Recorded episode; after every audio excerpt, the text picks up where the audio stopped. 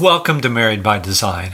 Lifelong intimacy and closeness with your spouse. To really be one and all that God intended to enjoy through that. That's what we'll be looking at in this episode of Married by Design. The purpose of the Married by Design podcast is to encourage couples to enjoy all that God has for them in their marriage relationship. Welcome back to our podcast this week. We're in the middle of a series entitled The Good, the Bad, and the Ugly.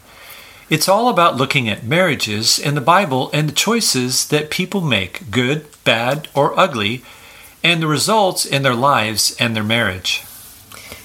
It's so important for us to learn and to be encouraged or warned by the examples that we see in the Bible.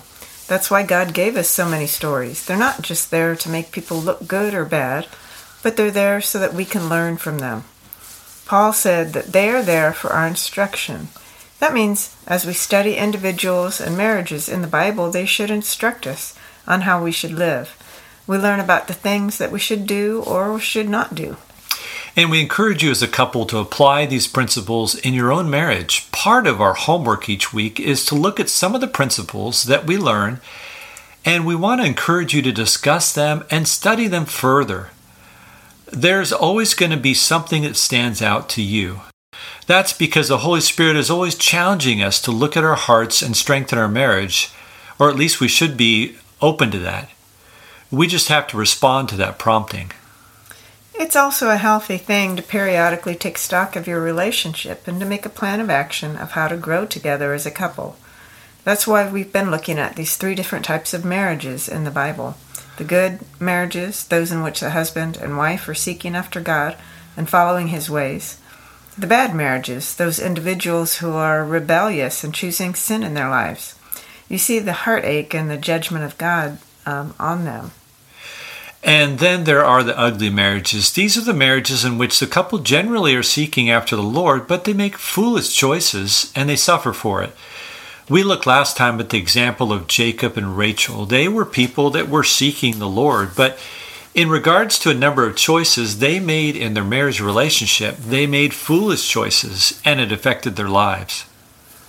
We've asked you to email us and let us know of couples in the Bible that fit in one of those categories. We'd love to hear from you, and maybe we could include those couples in our series. Well, now on for this week, we're going to be looking at a good example of a marriage.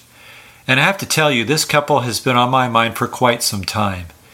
Every time I read through the Bible, their names come up, and they have always been an inspiration to me. Hey, this is part of what it means to be married for a lifetime, to be committed to each other, and to becoming more and more one flesh. We're going to be looking at that wonderful example of Aquila and Priscilla. There's actually not a lot written about them in the Bible. They're mentioned um, in a number of places, and we'll begin begin to develop some principles from the places that they are mentioned. The main thing that stands out to me is it's an inspiration to me is that when one is mentioned, it always seems like the other one's mentioned. It's always Aquila and Priscilla. When we see the principle over and over, the two becoming one flesh, this couple is an example of that. Let's just run through those verses so that you can see the impact of their relationship. In Acts 18, verse 2, it's written, And he, talking about Paul, found a Jew named Aquila, a native of Pontus, recently from Italy with his wife Priscilla. Going down to Acts 18:18, it says, After this Paul stayed many days longer, and then took leave of the brothers and set sail for Syria with Priscilla and Aquila. Well, then you look at Acts 18:26. Apollos had begun speaking boldly in the synagogue, and it says, But when Priscilla and Aquila heard him, they took him aside and explained to him the way of God more accurately. There are other verses that mention this couple, but it's noted that she is referred to as Prisca instead of Priscilla. I'm not sure why the difference, but it seems clear that it's still the same couple. You have uh, also in Romans 16:13, greet Prisca and Aquila, my fellow workers in Christ Jesus. And in 1 Corinthians 16:9, Aquila and Prisca send you their greetings. In 2 Timothy 4:19, Paul says to greet Prisca and Aquila. That's so inspirational. Every place they're mentioned, they are a couple. They are truly one. They worked together, ministered together, and were known as a couple. I'm not aware of any time where only one of them was mentioned. We want to spend a little bit of time just on that very principle. Do you see your spouse as part of you? Do you really understand and practice that you are one flesh? The things you do, the priorities you have in your life, the way that you spend your time, and your perspective of life are something that you both share and are one in. We're not saying that you could never have any time alone and that you never have your own interests. But the question I find fascinating is is most of the time you spend and your energy viewed as together or as individuals? We live in such an isolating culture in which couples often live together but are not one. There is not a unity and connection between the husband and wife.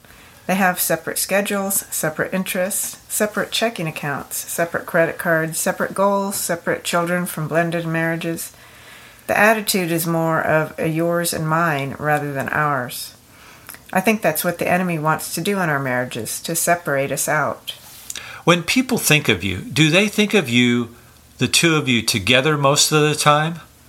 Do they see you as a team? In the case of Aquila and Priscilla, they were only mentioned in the Bible together.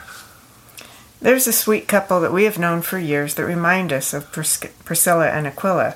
They're now in their 80s and they've been together for many years. They're an encouragement and inspiration to us because they're always together. They live together, they have their interests together, they're on the same page in their thinking and in their faith. And it's so wonderful to visit them because we see the intimacy and the closeness and oneness in a marriage relationship. I remember asking the husband if he was interested in going on a men's retreat. He declined, saying that if his wife couldn't go, he didn't want to go. Now, we're not suggesting that you can never be away from your spouse, but there is something endearing and attractive about that couple in the pure enjoyment they have in each other's presence. They truly are married for life. They love spending time together and sharing their lives with each other. We want to look at some of these verses and draw out some other principles besides the broader example of oneness. So, going back to Acts 18:2, it says, "After this Paul left Athens and went to Corinth, and he found a Jew named Aquila, a native of Pontus, recently come from Italy with his wife Priscilla." Because Claudius had commanded all the Jews to leave Rome. And he went to see them, and because he was of the same trade, he stayed with them and worked, for they were tent makers by trade. I love that they were tent makers by trade. If something it was something they did together. The living they earned brought them together. Most don't even think about oneness in their jobs. They didn't have separate careers so that, that they had enough time apart and they didn't drive each other crazy. It seems like tent making could be a very challenging and stressful work, but they were one in their career and livelihood. Don't shy away from sharing the work with each other. You may not be in the same career, but this can be applied more broadly to a lot of tasks that we take on. In your daily activities, how much do you do together? Do you split up the tasks around the house and the things that need to be done, or do you do them together? Sometimes it should be more than just a matter of getting things done. You can do things together to develop intimacy. That should be a priority. Well, I suggest that you purposely try to do more things together. It gives you a chance to be more connected. That means you may have to develop your patience if you spend that much t- time together, but that's the whole point. To do more of your life together and be committed to making those com- connections strong. Have a business, projects around the house? Any task you can do alone can be better for your oneness if you do it together.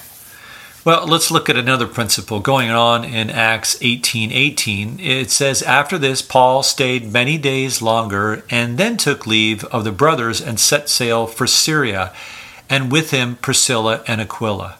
This wonderful couple was a support and encouragement to others they were supporting the ministry of Paul. It doesn't say exactly what role they had, and Paul had a number of individuals that went with him in ministry, but they went with Paul to enhance God's ministry. That's a great thing to consider as a couple.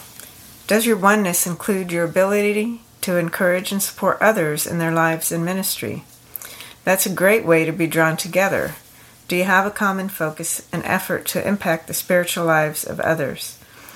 This practice of oneness is not just about ourselves in our own marriage. It's not just about getting to the place that, that we can be close and comfortable with each other in life. It's about reaching out together and going out of your way to encourage and help others. Uh, that's what life and marriage should be about. So, our question for you is In what ways, like Aquila and Priscilla, are you encouraging and ministering to others? God desires for you to be more connected with each other. And this effort of ministering to others actually enhances your connection and binds you together. You develop a common heart for people and look together at ways to support others in their life and ministry. The reality is that you each have different spiritual gifts and strengths. Sometimes that means you'll have some ministry apart, but we encourage you as much as you can to work together. Yes, it's been so thrilling for Janet and I to work together in ministry. We really did work together when I worked as a pastor in two churches. Now, in the ministry of counseling and discipleship and encouraging couples, most of our work is together. That really has drawn us closer to each other as we reach out and help others. That's why we love this podcast. It gives us another chance to minister and encourage other couples in their marriage. Let's look also at the principle of hospitality in relationships in general. In 1 Corinthians 16:19 Paul writes, "The churches of Asia send you greetings. Priscilla, Aquila and Prisca, together with the church in their house, send you hearty greetings in the Lord." Did you catch that? Aquila and Priscilla sent a hearty greeting. Not only that, but there was a church meeting in their house. The ministry of relationships and hospitality is often overlooked. What a perfect opportunity you have as a husband and wife to show hospitality to those around you. So many people are struggling in their marriages and, and they need the input of a godly couple. Having people in your home is one way to open up doors of ministry and opportunities to share the gospel.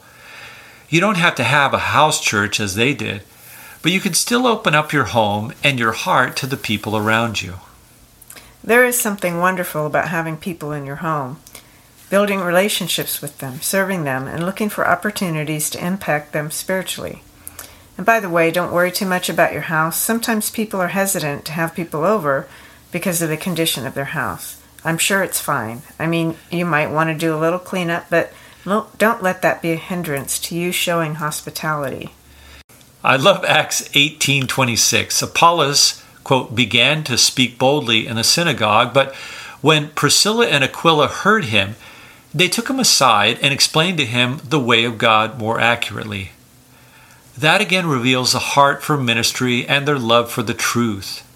Note again that it was both Priscilla and Aquila that were teaching Apollos and correcting him. They both had a part and worked together as a team to help this brother.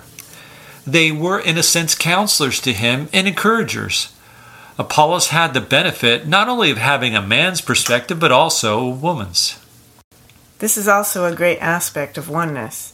We, we have so many opportunities today to come alongside people and to explain truth to them. There are so many people that are confused and not understanding the truth of God's Word. Have you thought about the opportunities that you have as a husband and wife to meet with people? Note again that it wasn't Apollos going to them, but they noted issues and they took him aside. As the two of you are aware of needs and praying for people, take the initiative as a couple to meet with people that need that support and correction.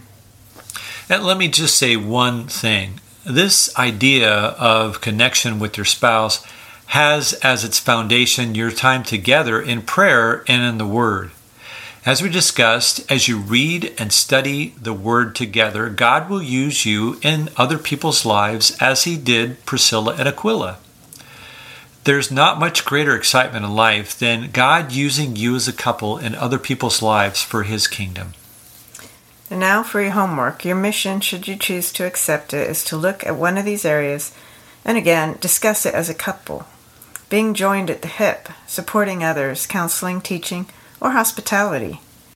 What do you need to do to encourage others and strengthen your togetherness and your ministry to others? Well, let me pray. Father, I just thank you for this example of Priscilla and Aquila. And God, I pray that there would be more marriages that have that heart of ministry and togetherness and connection. Not only as we reach out to people that are in need and encourage others, but also that we would be an encouragement just by that connection that we have with each other. And that would be an example to others. We ask for this in Jesus' name. Amen. Well, thanks for being with us this week on our podcast. We'd love to hear from you. Uh, please email us at marriedbydesign01 at gmail.com. Maybe you have a question about what we've shared or you're struggling in your marriage. Again, we're here to help in any way that we can. Would you share this podcast with your friends and people that you know right now? Thanks for that. Next week on our podcast, we're going to be looking at another bad example of a marriage in the Bible deception, selfishness at the core of this relationship. That's what we'll be looking at next time on Married by Design.